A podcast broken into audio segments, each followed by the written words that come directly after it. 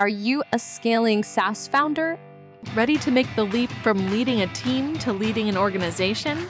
Join us each week as we refill your think tank with actionable tips and strategies from great business minds you know and those who don't know yet. This is SaaS Fuel with your host, five time entrepreneur, SaaS founder, and globetrotting adventurer, Jeff Mains. Hey there, welcome back to the SaaS Fuel Podcast, Thanksgiving edition, where our strategies are like Thanksgiving leftovers, just as good, if not better, the next day. I'm your host, Jeff Mains. Help B2B SaaS founders like you scale from seven figures, which is good, to eight and nine figures, which is outstanding. Together, we supercharge revenue growth, create premium valuation, and craft a business you're proud of and a life of impact and freedom that you love. Well, happy Thanksgiving, y'all. Just in case you don't know, today is a holiday here in the States where we celebrate the harvest, the fruits of our labor, and take time to reflect on the many blessings that we have. The true riches, of course, are friends, family, and people we get to do life with every day. We have a great show for you today and perfect for a road trip and work really hard to be family friendly. If we hop into our SaaS Fuel time machine and go back, say, 400 years or so, back to the very first Thanksgiving, it is a shining example of partnership and collaboration you know, it didn't take too long for things to go sideways as partnerships turned into everyone looking out for their own interest and preserving their way of life. And 400 years later, maybe we still aren't doing so great, at least some days. And I'm certainly aware that can be the case with some of those weird relatives around the holidays too. And uh, side note, if you don't have any of those weird relatives, then you're the one. I love the motto of the United States, e pluribus unum. Out of the many, one. And as we think about the essence of Thanksgiving, it's a symbol of unity and celebration of diversity. We don't have to look any further than our own Thanksgiving tables to find that.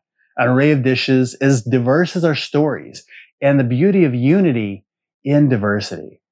Thanksgiving is not just about turkey or stuffing. It's a celebration of coming together, embracing differences, and creating something beautiful from them. Just as each dish on your table brings its unique flavor while contributing to the entire feast, you know, every individual in a team brings their own perspective, enriching the collective experience as well. In the tapestry, every thread counts and it adds strength and beauty. And here we talk a little bit about our Thanksgiving recipe for diversity. So here's our Thanksgiving recipe for unity in diversity. Number one, embrace differences. Just like a Thanksgiving meal, a family and a team is vibrant when it's diverse recognize and celebrate the different background skills and perspectives that each member brings. You know, it's the sweet potatoes with marshmallows next to the green beans. I mean, who would have thought, you know, it's unexpected, but delightful. Wouldn't be the same without it. Second, foster open communication. Keep the conversation flowing like the gravy. Encourage open, respectful dialogue where ideas are debated, not the people behind them. Creates an environment where everyone feels heard and valued we don't have to agree about everything. And, honestly, I hope we don't all think the same. But we have to value the dignity of every single person, even when their ideas may be a little bit quirky. Sometimes it's us that's quirky. And number three, cultivate respect and love. Let respect be the turkey on your table central and indispensable. Respect for each person's worth coupled with genuine care. That's the foundation of a united and effective team. And it'll also make the holiday extra special. As we enjoy the richness of different dishes, let's commit to building spaces where differences are not just tolerated, but embraced, where communication is open and every voice is respected, where we debate ideas, respect people, and love one another. So here's to a Thanksgiving that celebrates unity in diversity, a table where everyone has a seat and a feast that is as inclusive as it is delicious. This holiday season, check out my book, Small Fish, Big Pond, Building a World-Class Business That Swims Circles Around Competitors. Small Fish, Big Pond delivers powerful marketing and leadership lessons guaranteed to enhance your marketing message, wrap value around your clients, and guide their buying journey to conclude that your company is the only solution for them. It includes step-by-step frameworks, time-tested growth principles to attract ideal clients, convert them, and then transform them into your brand ambassadors. Pick up the print, ebook, or audio today at smallfishbigpond.com, Amazon, or your favorite book source. And remember, all profits go to charity. We got some great deals going on right now for Black Friday, and still all profits go to charity. Our founder last Tuesday was Adam White, who has built and sold over 20 internet and SaaS businesses. We talked about building companies that others see as valuable. And our expert last week was James Allen. who runs Profit Your Knowledge and hosts a podcast by the same name. In both, he shows leaders how to engage their prospects by creating knowledge products, books, courses, those kinds of things around their domain expertise. And so we talked about doing that around your SaaS business. If you missed either one of those episodes, go back and give them a listen. My guest today is John Barrows, the driving force behind JB Sales. He brings real world expertise to the forefront of sales training. As CEO, he's not just teaching, but actively selling, personally prospecting, and managing deals. This is a hands-on approach that has shaped sales teams at giants like Salesforce.com, Zoom, and LinkedIn, proving that to teach sales effectively, you absolutely have to live it, especially in today's rapidly evolving market. Welcome, John Barrows. Hey, John, welcome to SaaS Fuel. Hey, Jeff, thanks for having me, man. I appreciate you uh, having me on. You're a sales expert and would love to hear about how you got into sales and what that journey has been like. Yeah, yeah, I think a sales expert's a relative term here, but yeah, I've been I've been in the game for a while. Um, so yeah, I mean, my my entree into sales is very similar to a lot of people, right? And I'm 47 years old now, so 20 whatever, 27, 28, nine years ago, there was no real degree in sales. Um, you know, you you kind of fell into it just like everybody else. Thankfully, now you can get your degree in sales. There's about I think about 200 colleges where you can actually get your your master's or uh, major in sales. But when back then it wasn't. So I got my degree in marketing, mm-hmm. and then you know I got into sales with uh, DeWalt Power Tools, and it was it was interesting because it wasn't a um, the job was a, it was more event marketing. They had it under the umbrella of sales, but really my job was just to drive around in a Dodge Ram pickup truck give away free tools to construction workers. So, um, but after that, um, that was kind of the first intro. And then about six months into that, I got promoted to the, the Home Depot team. And that was where I had to take, you know, Home Depot obviously had to buy DeWalt tools, but I had to take that $10,000 order and turn it into a 50,000 or $100,000 order. And I did that through, you know, cross sells and all that other stuff. Um, and that's really kind of okay a little bit more sales but still not like hardcore. And then i and then i went to xerox uh, and i started selling copiers and not just copiers but copiers to the government. So it was about as bad as it got when, i mean talk about selling a commodity right? It's like 45 pages a minute over 42 pages. So anyways but that's really i mean xerox had a great sales training program um, yes they did for it um, back then. And so I went through that. That's where, I, like I said, I got my, and I learned a lot in that role as far as, you know, design thinking and uh, bottom up selling versus top down selling, relationship development, how to take rejection, obviously. And, um, and then after that, I started a company with a friend of mine from high school um, doing outsourced IT services to the SMB market. So when I was like 23 years old, you know, I didn't know what I was doing. So I took every training I could. I took Sandler, Miller, Heiman, Taz, Spin, all of it. And I came across this group called Basho. And I loved it because it was super tactical. It was the, the training was super tactical and it was stuff I could actually do. I'm, I'm a very keep it simple, stupid guy. Like it's just give me the basics and, and let me go. And, um, and I used it to help grow Thrive up. We ended up being the fastest growing company in Massachusetts for a few years in a row, got us to about 12, uh, got about 85 employees or 85 employees about 12 million in revenues and then sold to Staples. Uh, Staples came and bought us. Uh, spent about a year going through that integration. Come to find out, apparently, I'm not a corporate guy. Uh, you know, I don't, I don't have much of a filter, and I really don't like playing politics. So after a little while, uh, Staples uh, offered me another position. Uh, they fired me, and then then I joined Basho, but not because I wanted to be a trainer. Um, you know, that tra- that training company. It was because they had a really interesting model where you had to sell to train, right? Because I, I, didn't hmm. really like trainers up until that point in my career. Because most trainers I had come yeah. across were field sales professionals or professional presenters, and I didn't want to be that guy. And so Basho was like, "No, no, no, you have to use this stuff so you sell, so you train, right?" And so I liked that, and uh, took on some bigger accounts, brought on some bigger ones, and then to make a long story short, they screwed it up and I took it over.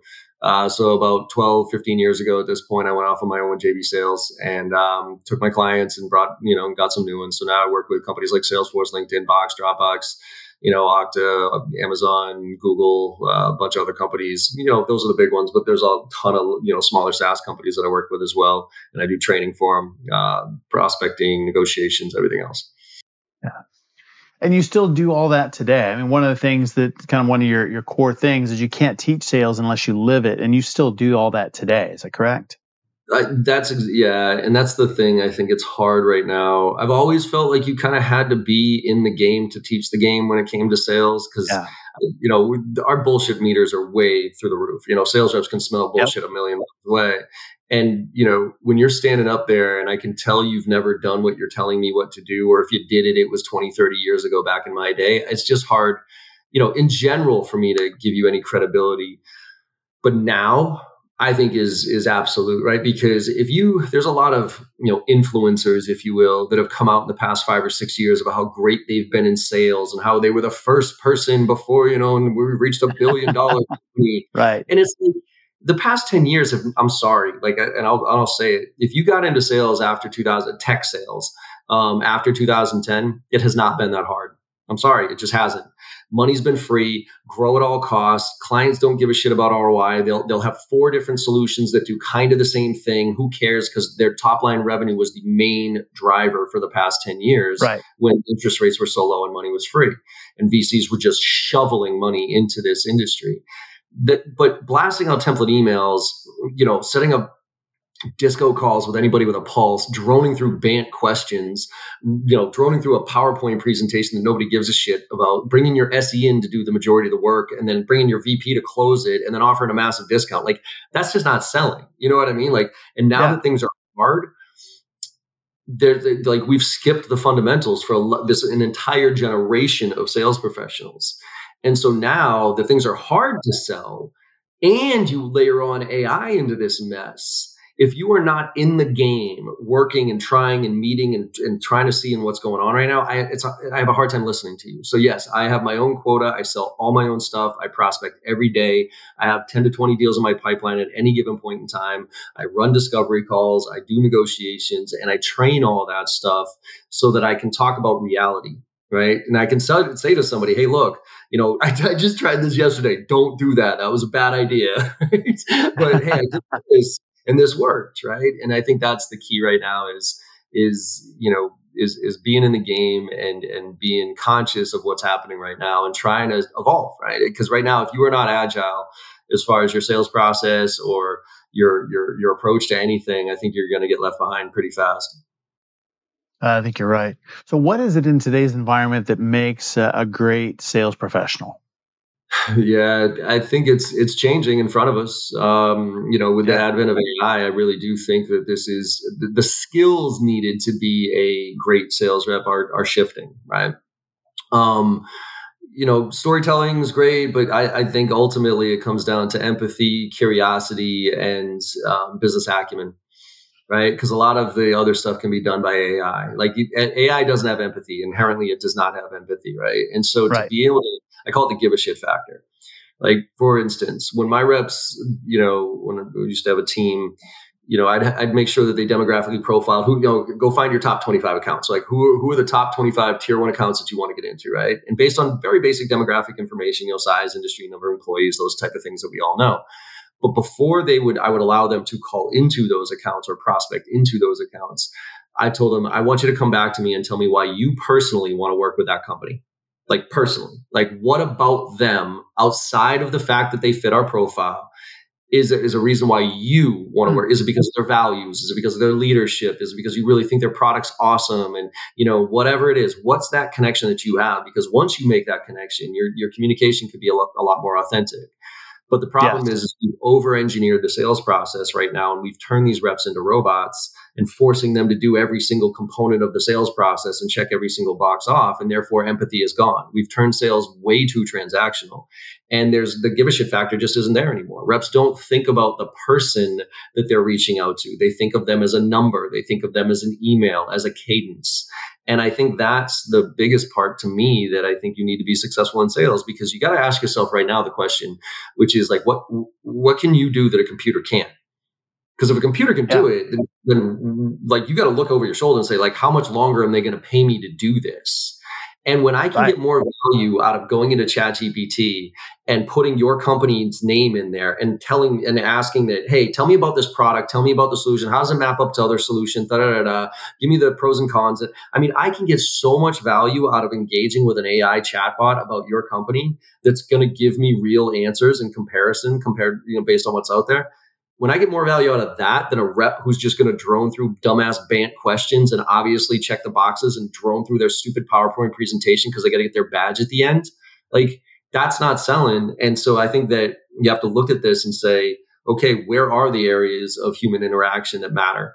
Right? Curiosity, that matters, right? I mean, can AI be curious? I guess it can prompt for another question and go from there. But really being able to be, first of all, care enough to be curious so that you can ask the right questions and get people to yeah. think a little bit differently.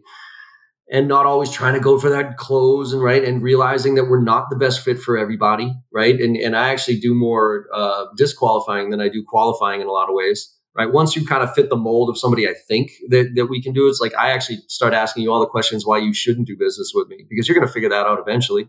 You know what i mean? So i might as well get that stuff out of the way up front so yeah. i think those pieces and then you know business acumen i always tell reps if there's one thing that you want to do to improve your overall sales results it's just become a better business person.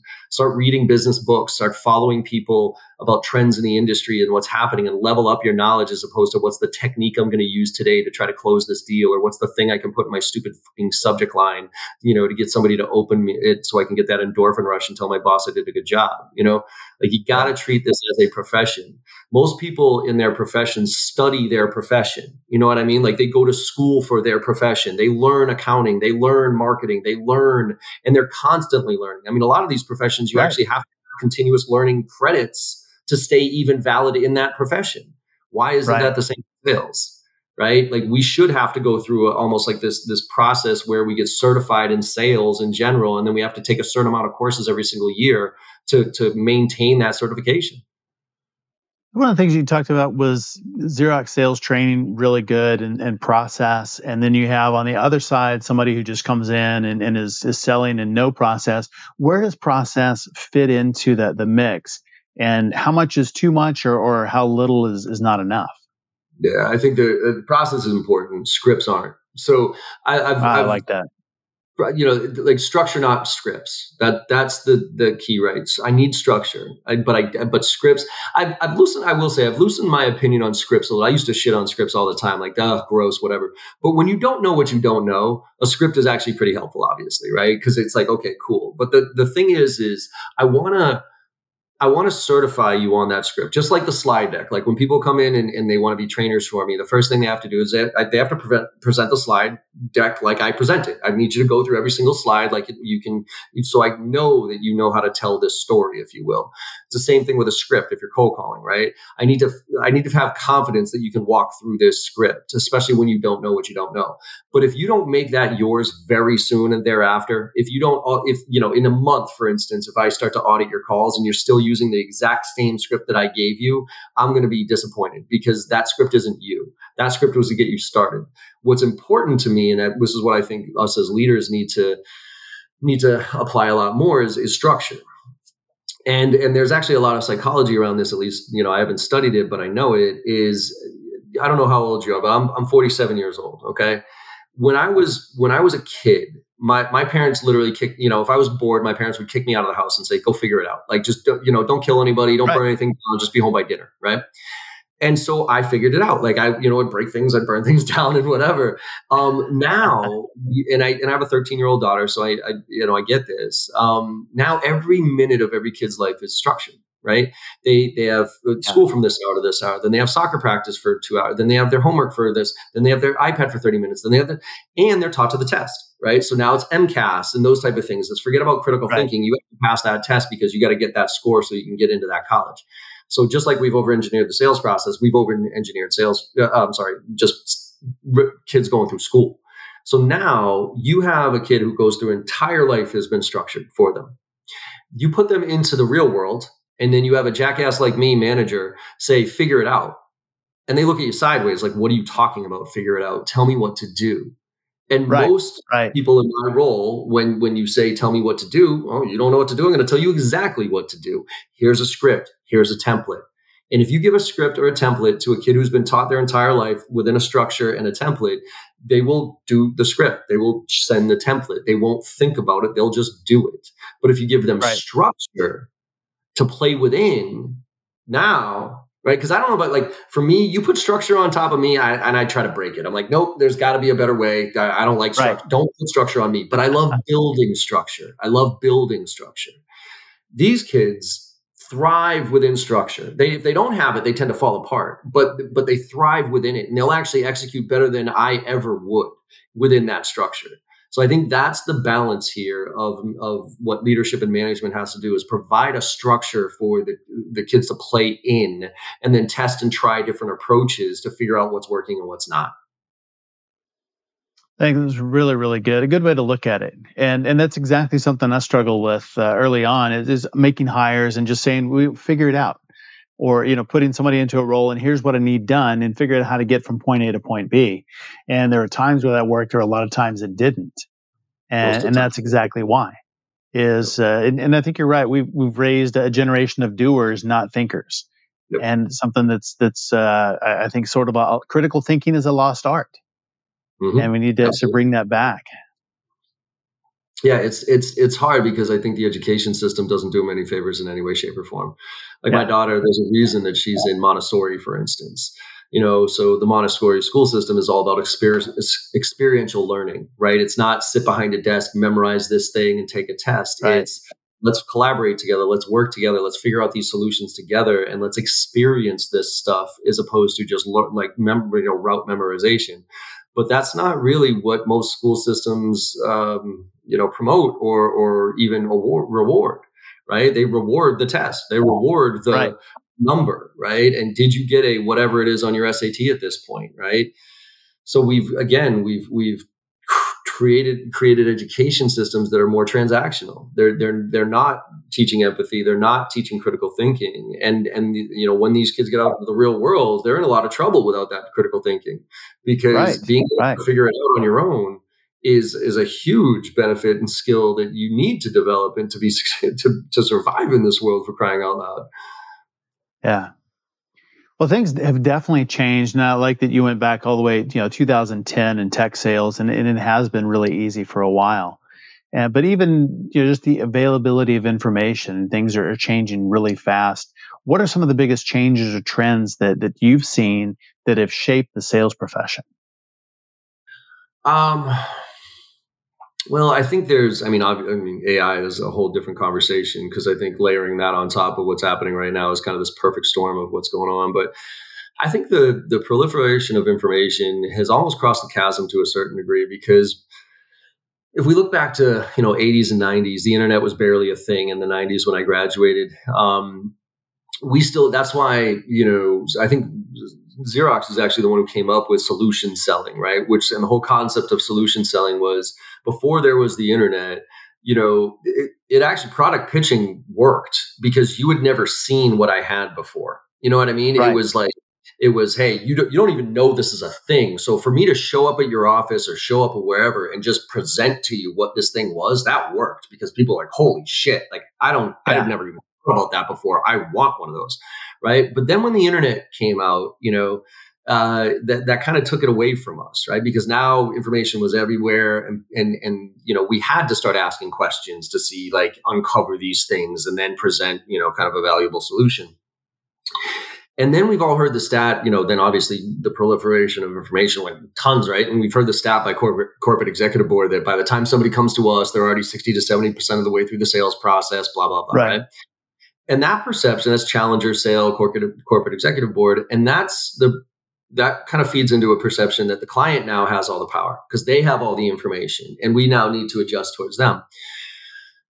The problem, though, is I think recently, and corporate executive board recognizes this with their new book Jolt. Um, they, uh, I think, there's now too much information, right? So, so we talk a lot about the fact that well, some of our biggest, uh, our biggest competitor is no decision, right? Well, what Jolt, yes. I recommend people thinking about like no decision, right? So most of us lose to no decision; they just don't make a decision, um, right? But it's actually not indecision. I'm sorry, it, it has, it's it's not no decision, it's indecision because there's too many options now. There's too much information. So now these clients are stuck in this analysis paralysis scenario where they don't even know what to do with the information they have for them. So actually where I think sales reps can come in and add a ton of value because this is where, you know, this is where the perspective of sales rep comes into play because there's a stat that uh, Gartner came out with recently that they interviewed Gen Xers, boomers and millennials and B2B buyers. And they found out that um, on average, 43% of people want a rep free experience. They do not want a sales rep involved because most sales reps are useless, quite frankly. They, yeah, again, right. Scenario 100% true. Ask BANT questions, drone through demos, push them through their sales process. Um, right. That's bad news for us, right? The good news, though, is is that of those 43% that wanted a rep free experience, they had a 23% higher regret rate. So they regretted the decision more than than if they didn't mm. have a sales involved. Which to me tells me there's a ton of value for sales to add to the equation still. It's just different than we have been treating it for the past 10 years. And I think this is about helping people make decisions, not necessarily try to convince. Like, I believe that in sales, if you were trying to convince somebody of something, I think you're doing it wrong, right? Sales is about yeah. helping people solve problems or achieve goals. And if you and if your problems aren't big enough and your goals aren't big enough, then why are we having this conversation? And so I think that's where it's our job now to kind of macro out and be and, and, increase our business acumen, try to understand what's happening in the macro environment, and then bring that down to clients to help help them make these decisions. And guess what? Sometimes that decision is not for us. We have to be very conscious here that we are not the best fit for everybody, right? right. And, and it goes back to why I disqualify more than I qualify because I want to make sure that this is the right fit. We're we're not in a situation right now eh, where you can stuff something down somebody's throat and not expect to get some bad reviews for it not expect that to hit you on your nps score not expect that to you know ding you in some way shape or form. And because that reputation is so important out there with all the tools that are people are using to evaluate vendors and everything like that you have to go find the exact type of client that you can add the highest value to right? And so i think that's where the shift of of information because like i said i think we had it all then the client had you know a lot of it and then they have too much. So now we have the ability to come back in and, and, and filter that information to help them make these decisions.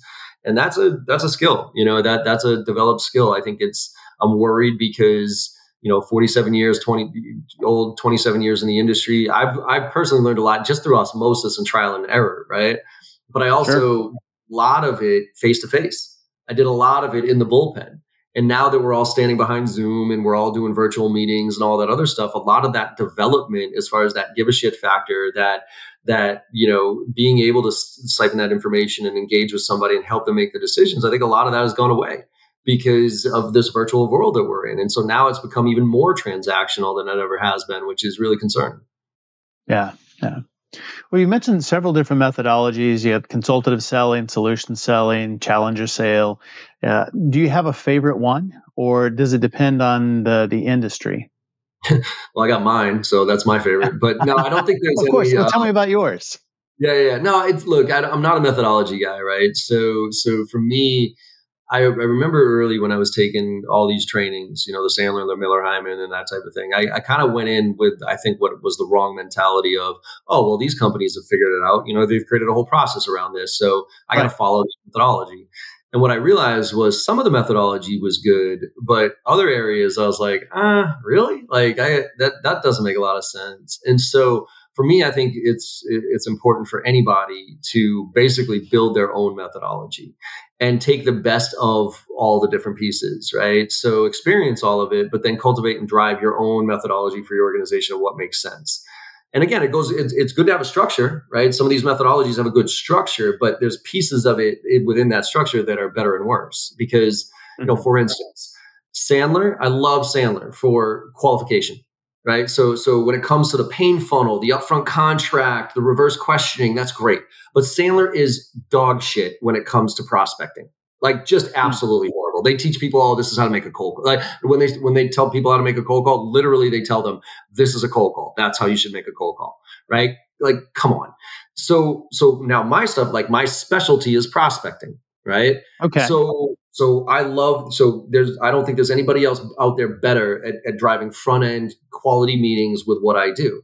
Now my discovery stuff is good, but I would actually bring Jim Keenan from Gap Selling in for discovery, or um, you sure. know if that is your problem, for instance. Um, so if you're talking to me right now, going back to you know selling, and, and I'm trying to sell you on my services, and you tell me you need sales training, well, I'm going to dig into that. What about sales training? What component? And after a bunch of questions, if I come down to the fact that your biggest problem is discovery, and that is it, like yeah you want to do better prospecting and yeah you got to get better at negotiations but if you're like straight up like yeah discovery is really where i'm going to say you know what i'm good at that i'm not great at that uh, you need to go call jim keenan. You need to go call sandler. You need to go call that. Okay cool. And then when it comes to negotiations right there's like you know my friend Todd Caponi is really good at the transparency sale. And so my point is is that there's all these methodologies out there that i think are in my opinion, archaic at this point when it comes to like if you're going to subscribe to a singular methodology, I think you're doing yourself and your business a disservice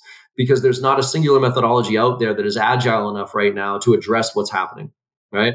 Like Miller Heiman, let's use them. They are fantastic for enterprise selling. Like if you are a major account seller and you have five accounts and that's it, Miller Heiman's fantastic. It's going to help you map out, map out all your white space and all these different things and figure out where all your, you know, everything is. But if you're in mid market or SMB sales, mid market, Miller Heiman's horrendous. You know what I mean? Right. So there's all these little pieces that I think we should be pulling to, to develop our own. And that's why I've never been really, I, again, it goes back to I'm a structure guy, not a methodology guy. I think methodologies, I think, are more scripts, and structure to me is something that I can start to pick and choose and find my favorite pieces to put this all together. Yeah. Is there one you found that works particularly well uh, for SaaS? Or no, does it I depend mean, on, again, enterprise or, or mid market SMB? No, uh, because because again, I think it depends on your ACV. It depends on your market that you go after. It depends on your personas that you sell to. It depends on what you sell, right? I, I mean, if you're a transaction, if you're if you're selling a you know five thousand dollar you know piece of software that somebody can just buy and implement on their own versus a two, three, four million dollar thing, and there's vastly different sales processes yes. that can be involved in that. And unless you're in, in like a company like Salesforce, for instance, I mean there, there's no one methodology that can help support Salesforce. Exactly. Right? right? Yeah. I mean, they have, they have VSB, very small businesses, then SMB, then mid market, then enterprise. You didn't tell me you're going to apply one Completely methodology. Different. You're out of your yeah. mind, you know? So I, I, don't think there's one in the SaaS industry. Now, again, I'll, I'll lean on the fact that the reason that that that the majority of my work is done in prospecting is because nobody has a real there's there's no methodology on prospecting nor should there be quite frankly and nobody has a great answer for it right so the, the structure that i use in the process and the training that i do brings them to the point where they can kind of I, I, teach them how to you know fish if you will as opposed to giving them a fish whereas a lot of these tools like right. the outreaches and the SalesLofts and the ai tools that are coming out that's basically giving you the fish right? It's like, yeah, push this button and yeah. fucking send out a million emails type of thing. But that doesn't build business acumen. That doesn't build thought, you know, a thoughtful approach to this. So, you know, I, I don't think there's one. Um, I, I, recommend my competitor, quote unquote, competitors all the time. I quite frankly don't consider myself my competitors competitors. You know, I always told my team if you lose sure. a deal, it's because either A, you were not the right fit, or B, you need to get fucking better at selling because you just got beat, right? it's not because the client. I don't give a shit if the if if the uh, competitor lied about us. That is okay. Take that into consideration. Get better. You know, I, I used to have, for instance, you know, a while back when I was selling IT services, I, I, knew that my competition was lying about us, about what we had and what we didn't do. So when I would walk in, I because I lost deals because I knew they started lying, they were lying about what we did and didn't do. I would actually adjust my style and I would preemptively address the fact like i'd be like oh so just out of curiosity you know who else you've been talking to as far as it services or whatever it is? And and look the reason i ask is but and i would actually name drop my top competitors. Like if you're talking to all these that they're you know i think you're you're in the right range but if you're talking to others you're probably not. And by the way I'm, if you've already talked to some of them i'm sure they're probably going to tell you x y and z about us I, I'm, I'm just going to ask you that we put that aside for a second because those things are not true. And I want to make sure that you understand that and why, right? First of all, I want to understand how important those things are um, for you to see if they matter. And second of all, I want to show you that that's not true, whatever people are saying about us, right? So I would adjust my style on that um, because of what I was seeing out there. So it's this iterative process of figuring out how to adjust to what's happening in the marketplace, how to be agile enough to to learn to evolve and I, and I think that's what uh, too many people are stuck in this route, you know, go through the motions approach. And quite frankly, we've turned these reps into robots, and now they're getting replaced by robots. And you know, it sucks. It's true, but happening. Yeah. Well, I think that if you, if you build robots, and that's that's really how sales has is happened over the the last ten years for sure, is very easy to replace. If there's no oh, yeah. value being added, then it's really easy to automate and replace. Super easy. it's about adding value. Exactly. And that's the thing. It's like when I can get more value, like I said, when I can get more value out of going into ChatGPT and asking it questions about your company than I can with you, like, why do I need you? I, I don't. Right. You know, right. I, I, really don't. I mean, even now, like I, I, talk about like questioning skills and curiosity. I mean, shit, some of these AI tools that I'm, I'm, I'm throwing, like I'm playing around with, they're curious. Like they, they yeah. prompt you put a question in and then they give you an answer and then they give you like three or four other questions you should be asking and it's like half of the time I look at those, I'm like, shit, that's actually a really good question. I didn't even think about asking that.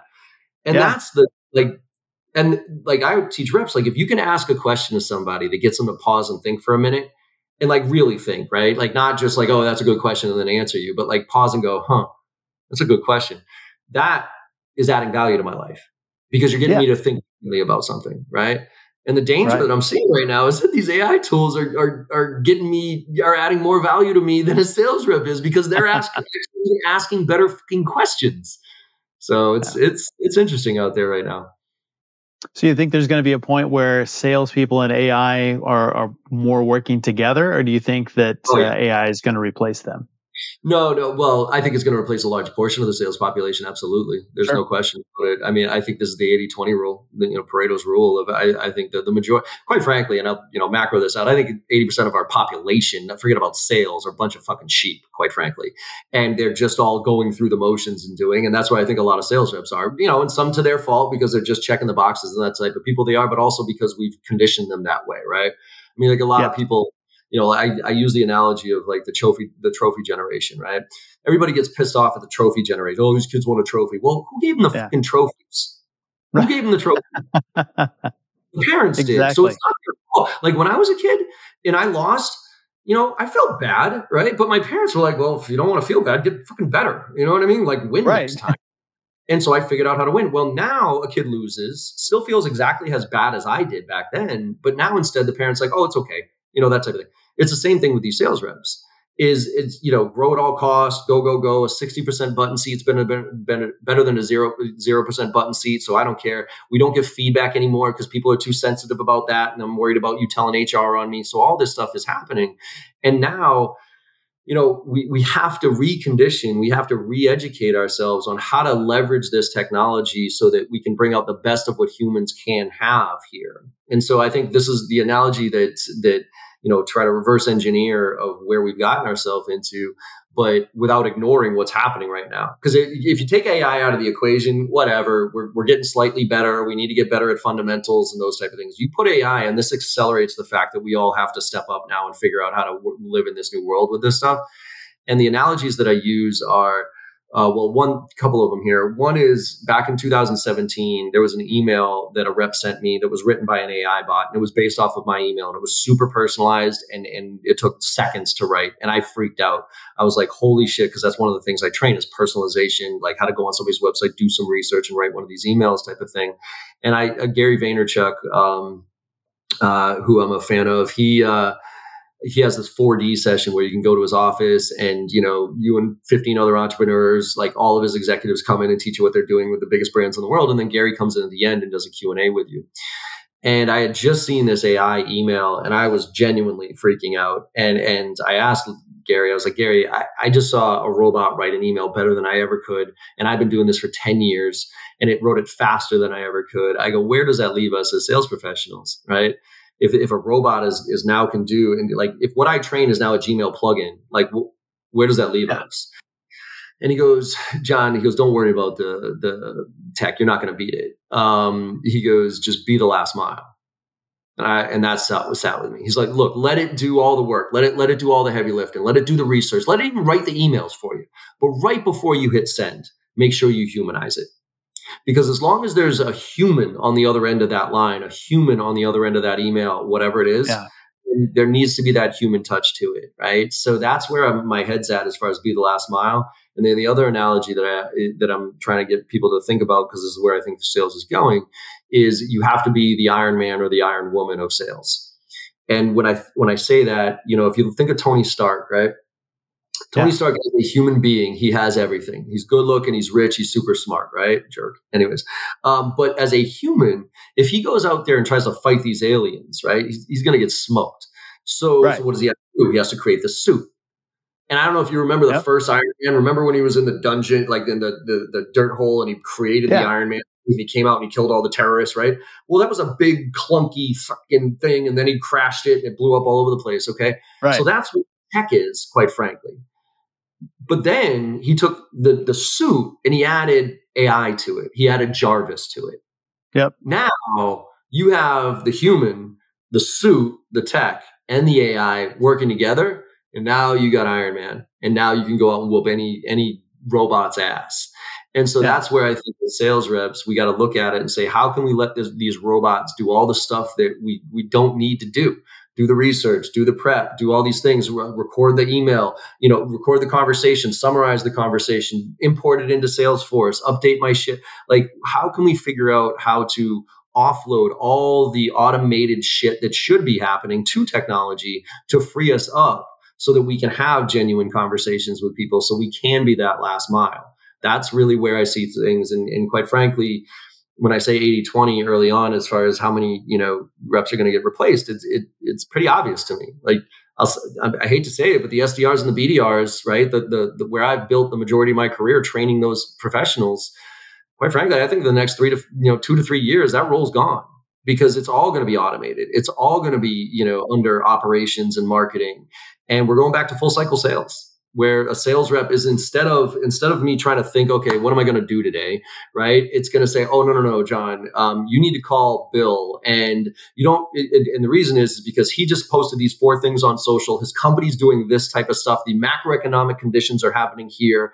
And actually you need to call him instead of email him because his personality profile says he likes phone better than email. And here's three snippets of things to say when you actually make that call and now I'm now I make that call with all that information. I now make that call to Bill, and I can have a genuine, real conversation. And there's going to be things that are going to be popping up while that conversation happens that are going to prompt me for other questions that I should be asking him, and those type of things. I'm going to be able to be present in the conversation because I'm not going to be taking notes because everything's going to be recorded for us and transcribed in the way I want it to, right? And I'll be able to manage that process.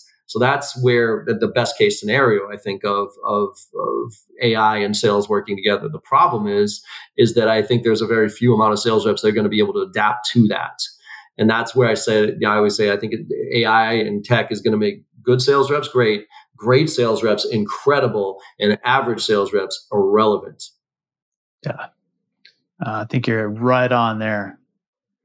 Well, a lot of the, the SaaS founders I work with uh, probably 75% of them come up through the technical ranks. And so that is their background. And the thing I hear regularly is, you know, I'm, I'm doing founder led sales, and, but I'm not great at sales. What is something that, uh, that they should be thinking about that would make them better at sales or great at sales? they are, they just don't know it. You know, you know, sales is the transfer of enthusiasm, period it, it is right. I always say that the number one thing you need to have to be successful in sales is a belief in what you do. That's what you need to be like because because if you don't believe in what you do, then go find something else to do because you're you're giving us a bad name. You know, if you're just trying to get a commission check, then fuck you.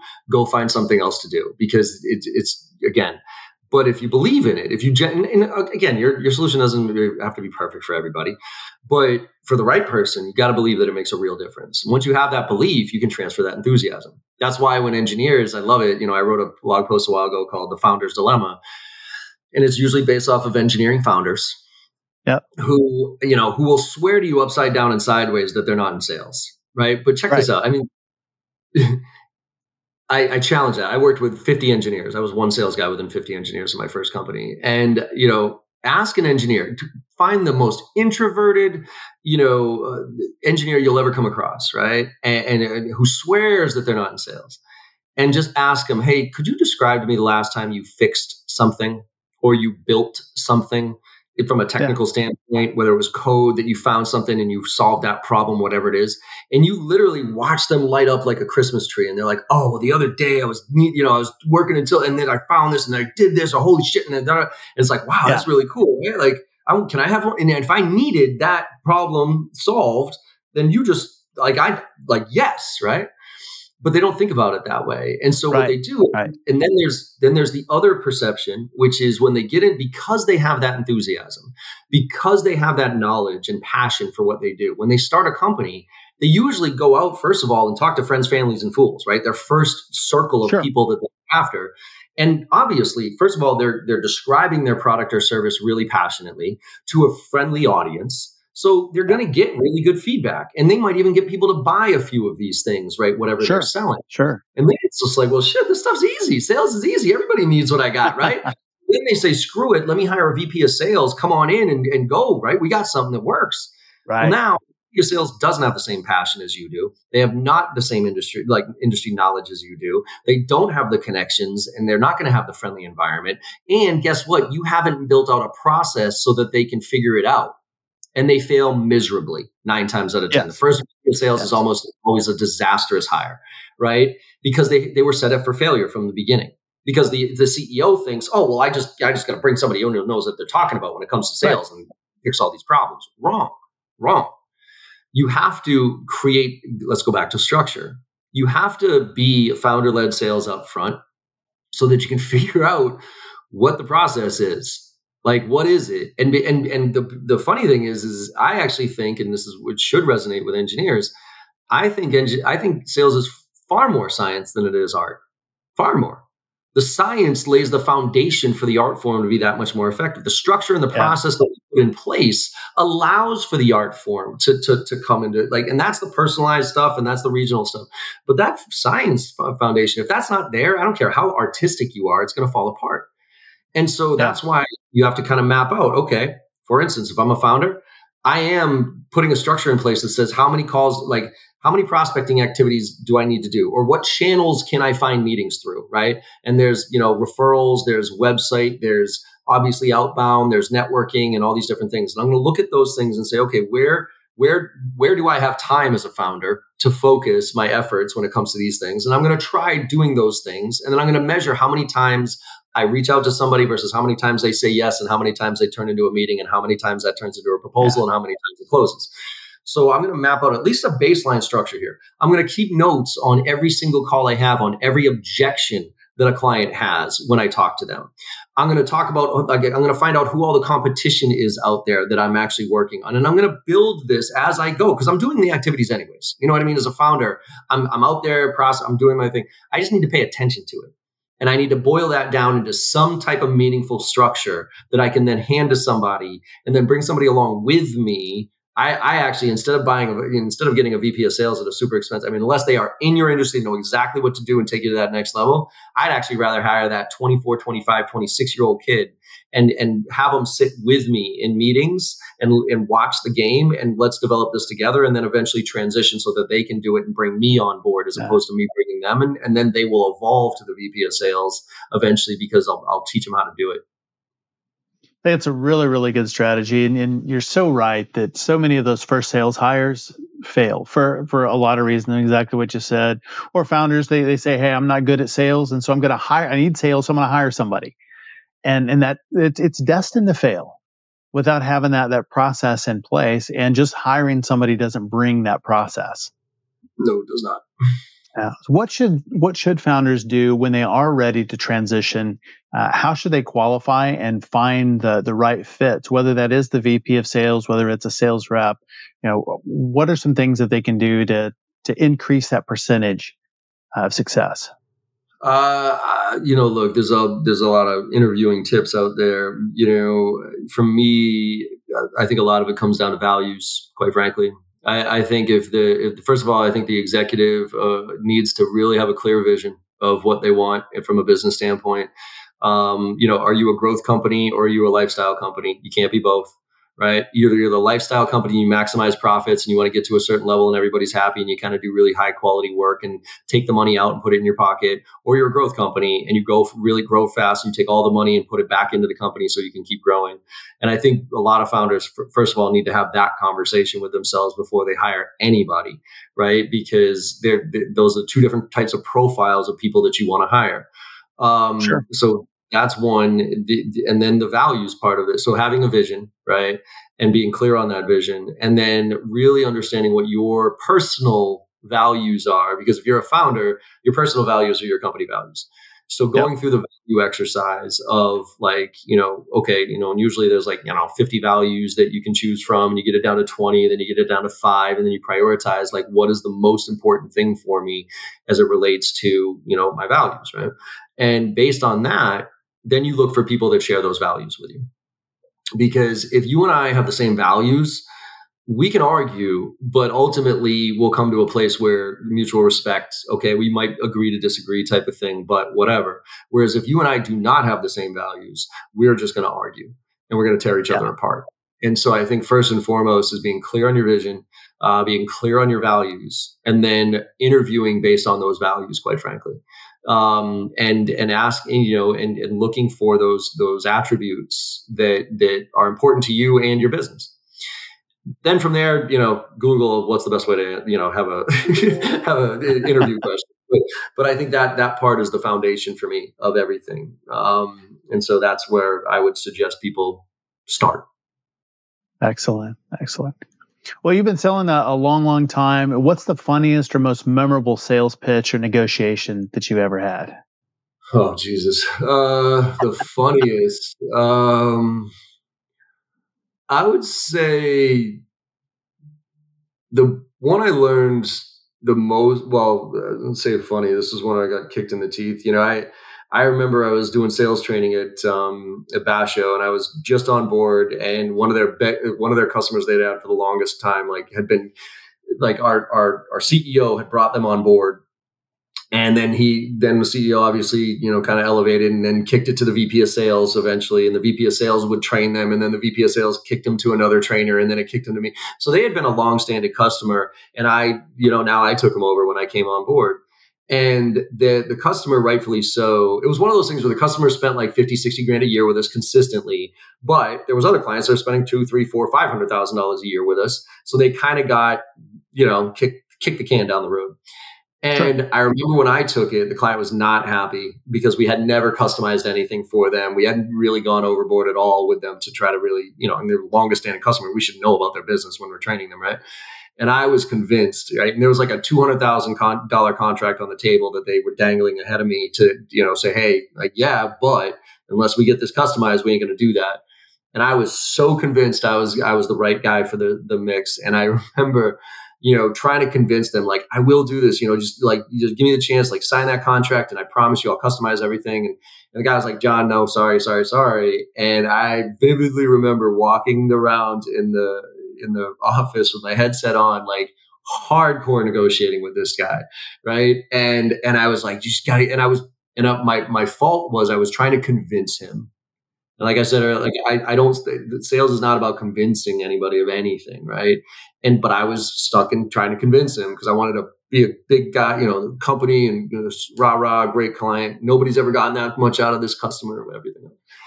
And I finally beat this guy into submission, and he said, "Fine, John, if you customize it and it's to our liking." and actually he offloaded it to, to one of the other enablement people's liking not even his liking but you know let's call her sarah. If sarah um, says that it, it's customized enough then we'll go ahead and sign that contract. And i was like great. So i i, I stayed up all night. I literally slept in the office because i customized the shit out of this presentation for them. I went back and i looked at all the data and i and i man i didn't sleep. I, well i did. I passed out at the desk you know probably four o'clock in the morning.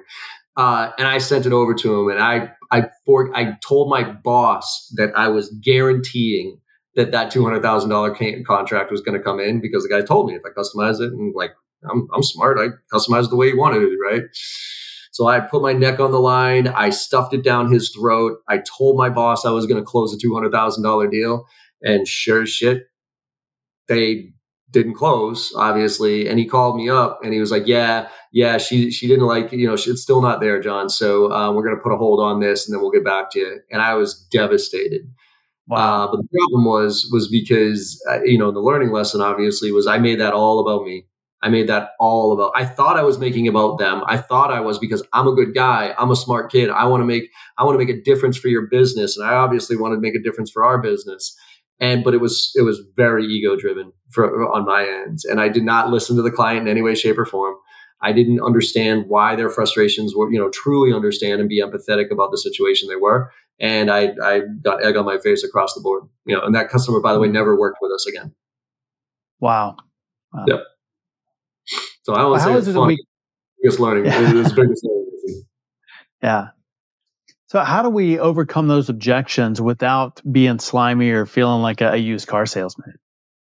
I, you know, I, again, I think you just gotta, you, it's gotta be about them, right? I mean, when we ask questions, you gotta have the reason for your question. Like, why are you asking this question? And if that reason is self-centered, then check yourself. You know what I mean? The reason should be about yeah. them. And I think when it comes to objections, objections are, are, you know, in a lot of ways buying signs.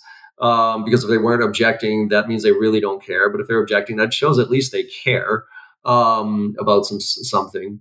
And I think that you know the biggest thing of, of overcoming is, is again just be curious.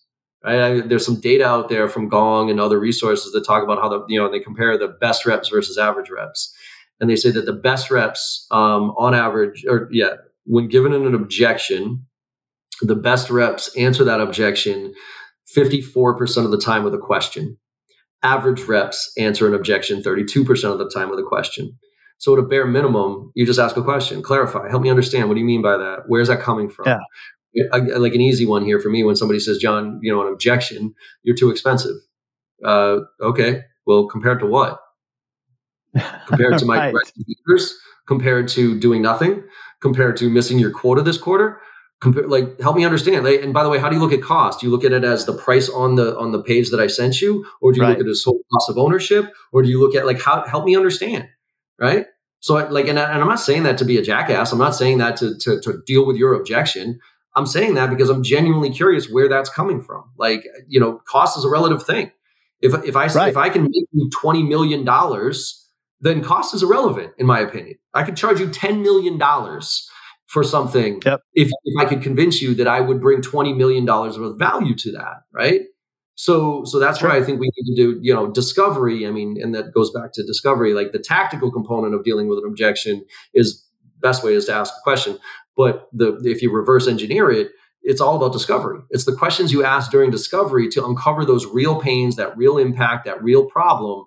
And then you have all the information you need to battle whatever objections, right? If you're seeing right. objections that are that you're not that you know that surprise you at the end, you've done something wrong. You know what I mean? Like you should know if you're the high cost provider in your space, you should know they're going to bitch about price. So you should deal with that early. Of course. You know what I mean? You shouldn't be like, oh my God, like you, you think we're too expensive, even though I know we're twice as expensive as all the other options out there. Holy, right. Like, I didn't realize that. Like, bring that up front. Like, one of my favorite objection handling techniques is is the preemptive strike. Well, you know the objection's coming, you just use it before they do. Yes. Yes. Yeah. Like price is an easy one. Like, hey, so um, you know, when you ask me price, right? So, John, how much is this? Well, let me ask you. I'm happy to share with you price. I need some parameters here of like how many of this and how many of that, so I can give you a range here. But let me ask you, um, what's your decision criteria for making this decision? Like, could you and you could you prioritize it for me? Like, when you're looking at all the vendors, what are the things you're going to compare us about? And where, by the way, where does price fall on that list? Because, and preemptive strike, because if price is your number one factor for making this decision, we can make this conversation really short because we're right. not the cheapest nor do we ever want to be. So if that's really the thing that you are most evaluating on this, let's let's call it a day. I'm going to save you some time here. Thank you very much. Right? Like yeah. you should be able to do that. So Oh, really good. Where can people learn more about you and about JB Sales online?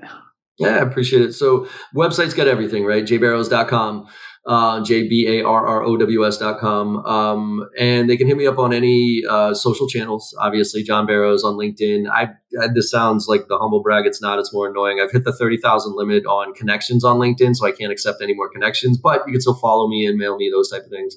Uh, if anybody wants free training or, or has questions, they can hit me up on Instagram. Uh, I got my Instagram handles, John M as in Michael Barrows. That's where I do all my free consulting if people have questions. And then I got my podcast too, right? I got the Make It Happen Monday podcast where we have conversations similar to this about business, entrepreneurship, all that stuff. So a bunch of different ways, but the website's probably the easiest way to go find out as much as uh, as you want. Fantastic. We'll make sure and link all of that in the show notes. Absolutely. But John, I really enjoyed our conversation. Thanks for being on SaaS Fuel. Yeah, thanks for having me on, Jeff. I appreciate it. Thanks again, John, for coming on the show and sharing your insights. You can learn more about John at jbarrows.com. As always, all links, highlights, resources, and full show notes are available at saasfuel.com. And be sure and check us out on YouTube as well. Subscribe or follow us there, and everyone who subscribes this week gets an instant leftover replicator. Enjoy your favorite Thanksgiving dishes all year round. Scan your plate and voila. Never say goodbye to grandma's stuffing again. Join us next Tuesday where our founder is Andrew Swiler, founder and strategic entrepreneur. He is the CEO of Lanteria. We'll be talking about the art of persuasion, skillfully converting B2B SaaS leads into super happy customers. And next week on our SaaS Fuel Expert Series, we follow that up with virtual CMO and go to market builder, Mark Donegan. We'll take a deeper dive into B2B SaaS marketing and what will work in 2024. Happy Thanksgiving, y'all. Remember, debate ideas, respect people, and love one another. I'll see you next time. Safe travels. And as always, enjoy the journey. Thanks for listening to SaaS Fuel. Full show notes for each episode, which includes a summary, key takeaways, quotes, and any resources mentioned, are available at saasfuel.com. Be sure to follow and subscribe wherever you listen to podcasts. And if you're enjoying the content and getting value from these episodes, please leave us a rating and review at ratethispodcast.com slash saasfuel. We'll be sure to read these out on future episodes.